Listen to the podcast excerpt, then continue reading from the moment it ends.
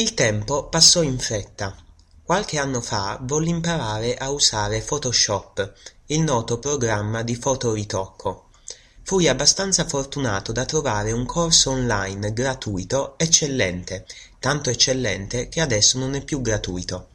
La persona che creò il corso, adesso un mio caro amico, lo registrò in tutte e tre le lingue che parlava, l'italiano ovviamente, l'inglese e lo spagnolo, quest'ultimo con l'aiuto di una sua amica messicana.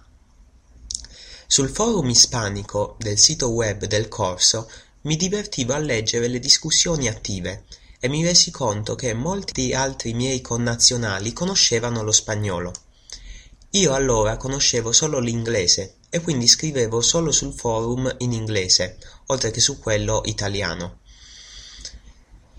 Credo che leggere le discussioni del forum ispanico del sito web del corso fu il mio primo contatto reale, cioè pienamente cosciente, con la lingua spagnola.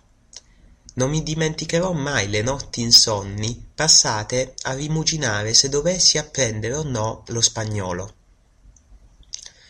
Col passare dei mesi, soprattutto attraverso internet, mi resi conto di quanti italiani volessero apprendere lo spagnolo e di quanti già lo conoscevano.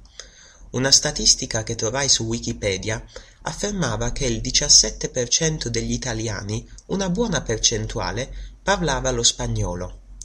Qualche volta andavo all'aeroporto della mia città per vedere gli aerei decollare e mi imbattevo in persone che accoglievano i loro amici spagnoli, parlando in spagnolo.